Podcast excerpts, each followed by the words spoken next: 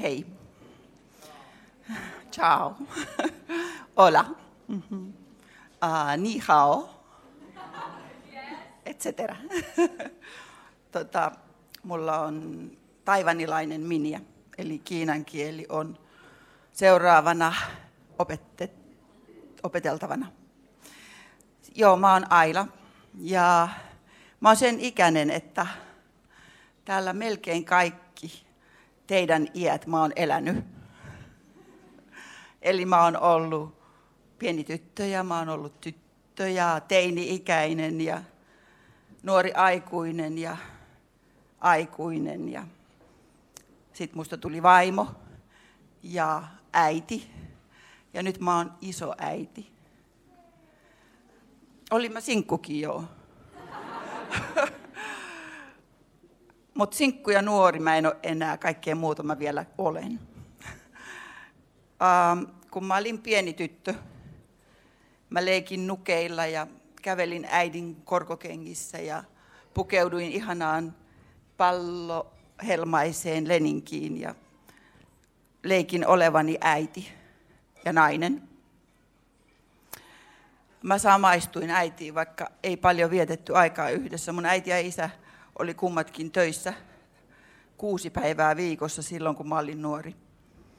Ja me oltiin omillamme, kun me oltiin vähän isompia, mutta joskus meillä oli ollut hoitaja, kun me oltiin pieniä.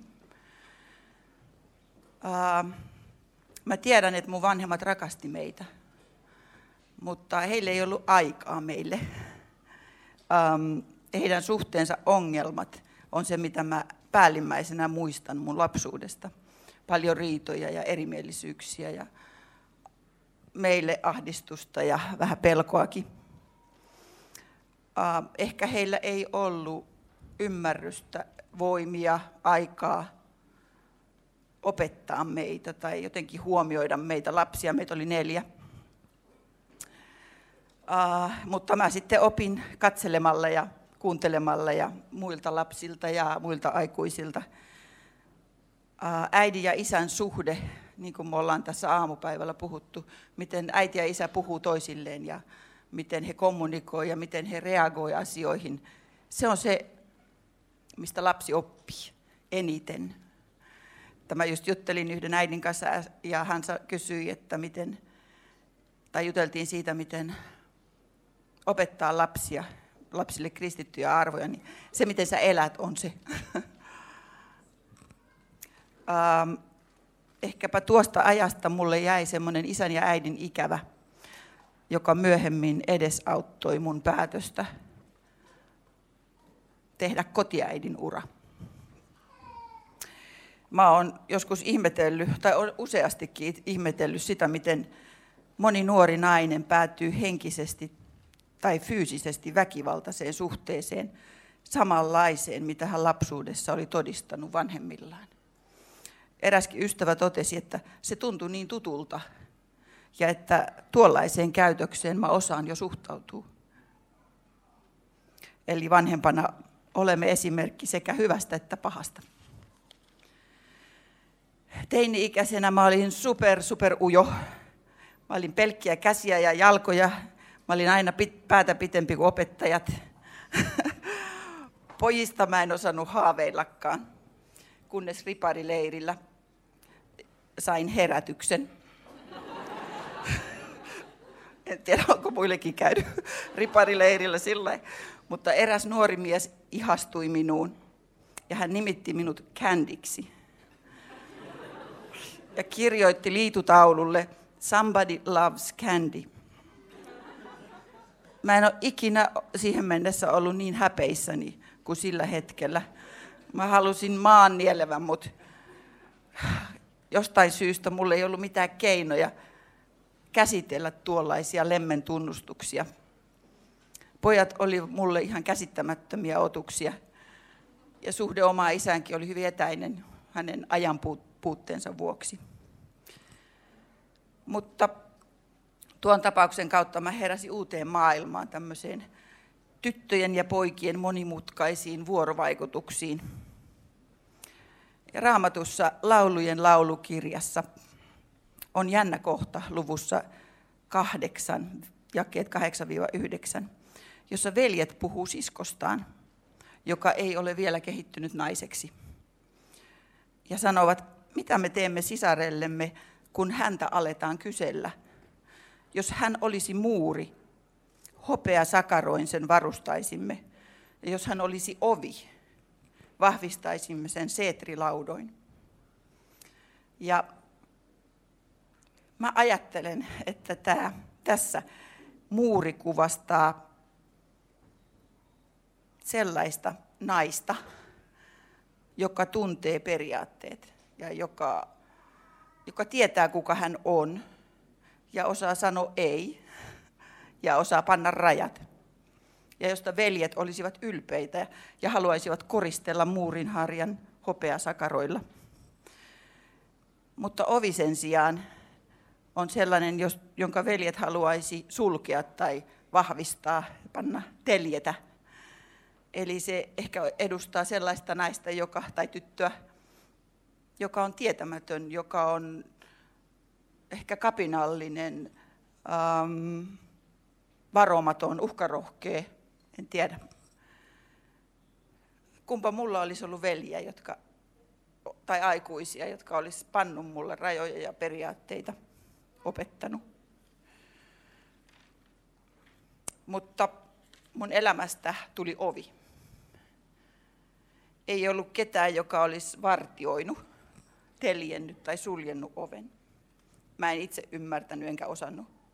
Mä olin altis ja avoin kaikenlaisille vaikutuksille.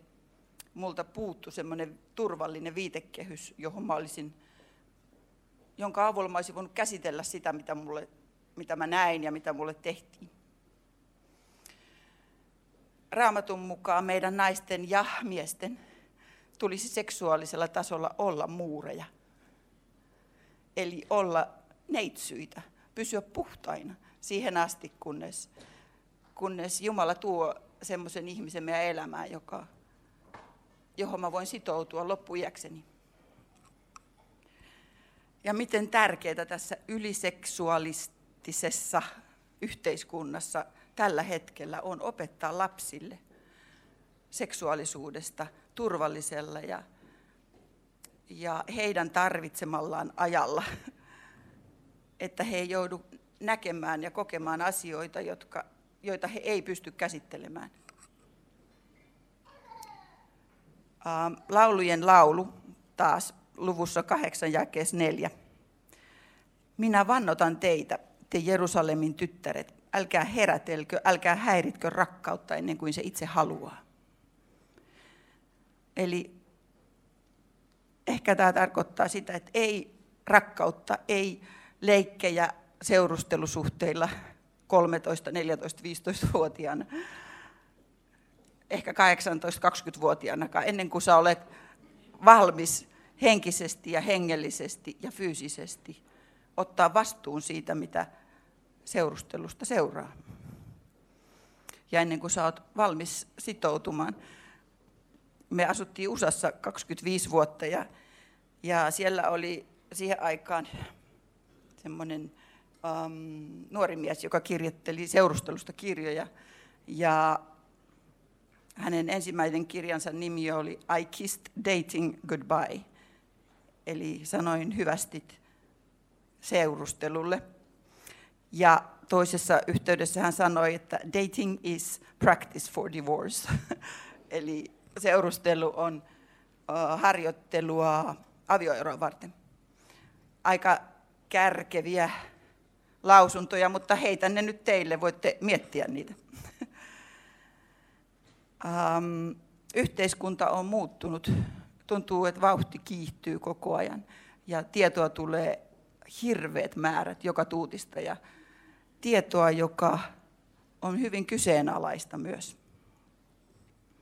Ja mistä, mistä me saadaan semmoiset suodattimet, joiden läpi me voidaan suodattaa sitä tietoa, mikä meille tulee. Ja niin kuin aina, ne on tarjolla Jumalan sanassa. Jumalan periaatteet ei ole muuttunut, Jumala ei ole muuttunut. Edelleen hän kehottaa meitä pyhyyteen ja puhtauteen kaikilla elämän alueilla. Ja ei pelkästään kehota, mutta hän antaa siihen myös voiman ja työkalut.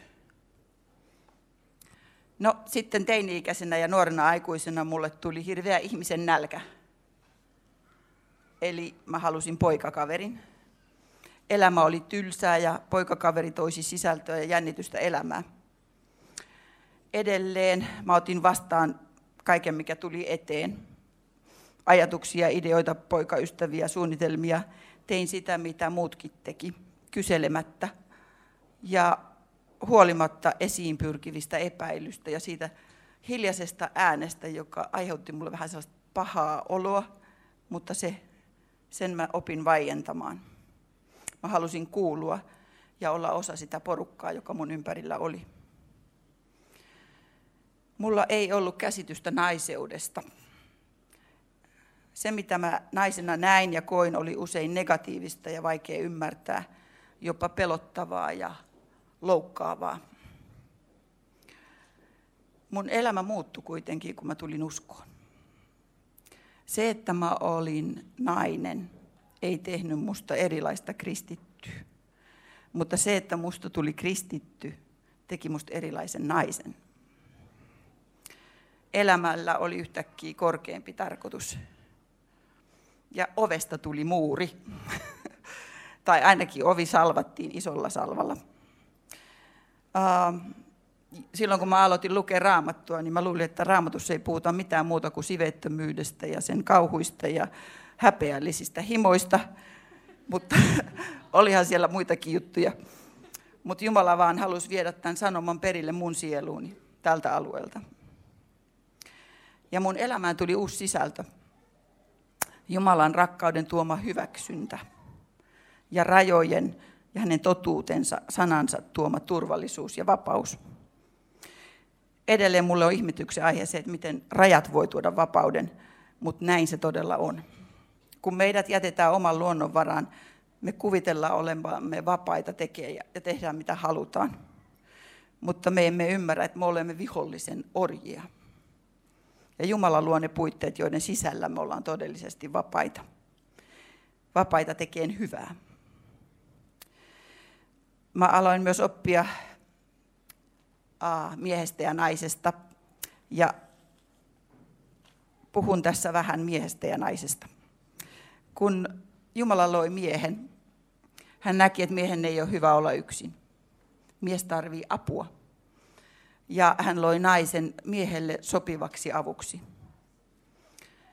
Ja mies loi naisen, Jumala loi naisen ja miehen samanarvoisiksi, mutta erilaisiksi. Nainen ei ole niin kuin mies, eikä hänen tarvitse olla ollakseen samanarvoinen. Erilaisuus, ei edes erilaiset roolit tee meistä eriarvoisia.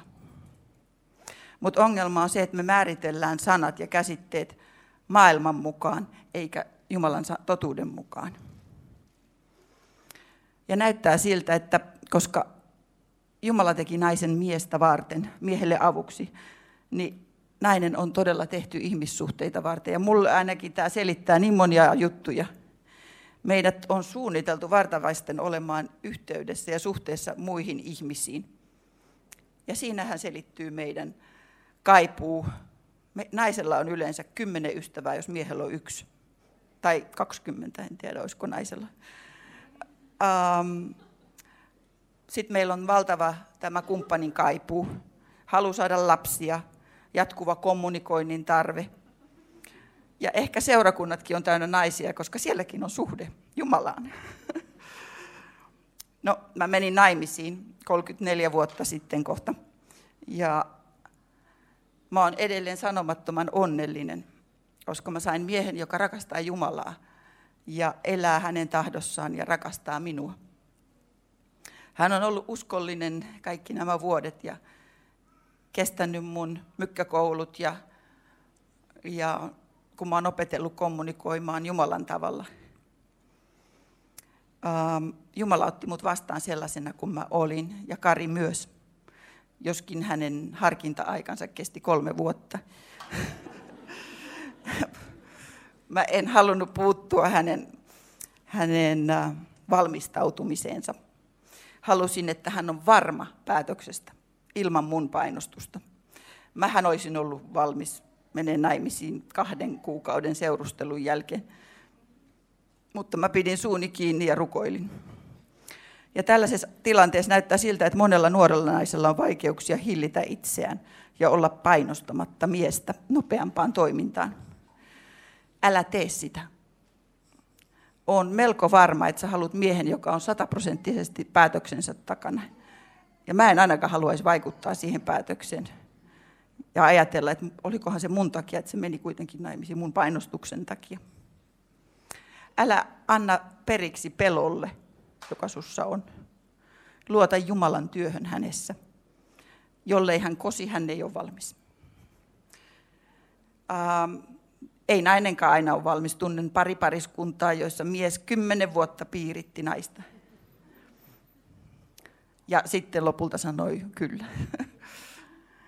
ähm, mä pidin valkoista huntua häissä, koska mä luotin siihen Jumalan lupaukseen, että se mikä on vanha on kadonnut, katso uusi on sijaan tullut. Ja mä olin uusi luomus. Ähm, kristittyinä me uidaan vastavirtaan. Jumalan periaatteet ei ole maailman periaatteita. Avioliitto on kuitenkin vaikeaa ja meidän Karin ja mun antamat lupaukset toisillemme Efesolaiskirjeen sanoin, niin ne on testattu monta kertaa. Mutta ne on myös pitänyt meidät kiinni niissä periaatteissa, koska me muistetaan, mitä me ollaan luvattu. Ja nämä roolit toimii, mitä Jumala antaa sanassaan vaimolle ja miehelle. Ne todella toimii. Eli se, että mies on pää, mies on vaimon pää, niin kuin Kristus on seurakunnan pää. Ja että vaimo on alamainen miehelleen. Ja jos tämä alamainen tai kuuliainen tai tottelevainen herättää sun, sussa vastustusta, nainen, niin muista, että Jeesus oli kaikessa alamainen isälleen. Ja sitä kautta hän teki sen, mitä hän pystyi, tai mikä oli meidän pelastus. Kuuliaisuus ei ole heikkoutta. Kuuliaisuus on itse asiassa vahvuutta, joka on pantu under control. Mitä se on suomeksi? Kontrollissa. No, joo. Mä puhun vähän erilaisuudesta. Mulla on vielä neljä minuuttia aikaa. Uh, mies, mies ja nainen on siis erilaisia. Ja tämä erilaisuus tulee sieltä syntiin lankemuksesta, jossa se korostui negatiivisella tavalla. Jumala sanoi Eevalle, minä teen suuriksi sinun raskautesi vaivat ja kivulla olet synnyttävä lapsesi. Kuitenkin tunnet halua mieheesi ja hän pitää sinua vallassaan.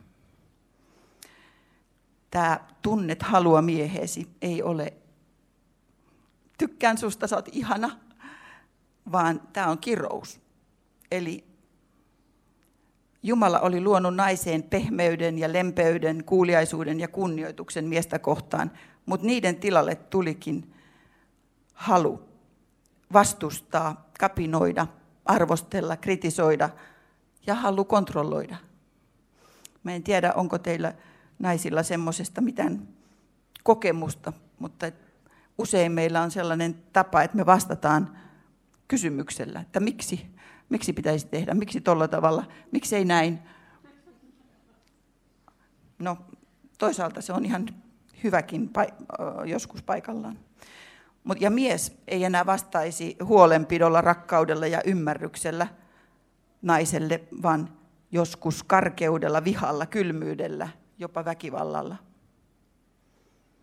Ja tästä alkoi se Battle of the Sexes, kuuluisa sukupuolten välinen taistelu. Se alkoi jo yli 2000 vuotta sitten tai aikaisemminkin, eikä Betty Friedenin feminismin kautta 60-luvulla.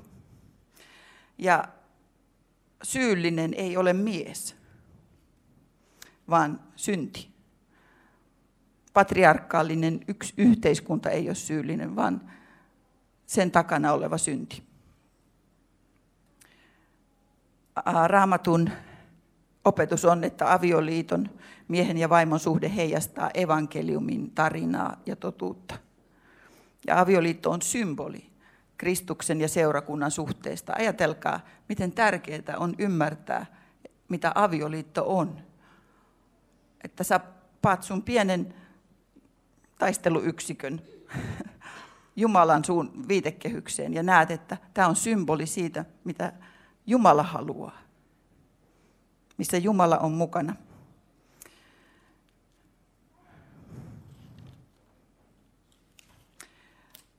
Ei ole väliä sillä nainen, jos sä oot toimitusjohtaja tai tietokoneekspertti tai opettaja tai kotiäiti tai siivooja, mikä tahansa. Meillä kaikilla kristityillä naisilla tulisi olla samanlainen asenne miehiä kohtaan. Saman arvosina, mutta erilaisina. Yhteistyötä tehden, rinnakkain. Ja me täydennetään toisiamme. Ei kilpailen eikä kritisoiden. Ei avioliitossa varsinkaan. Ei intäen eikä vaatien. 1 Pietari 3.4. Teidän kaunistuksenne olkoon katoamatonta, salassa oleva sydämen ihminen, lempeä ja sävyisä henki. Tämä on Jumalan silmissä kallisarvoista. Tämä on se naisen kauneus, kun se eletään tässä kiporukassa.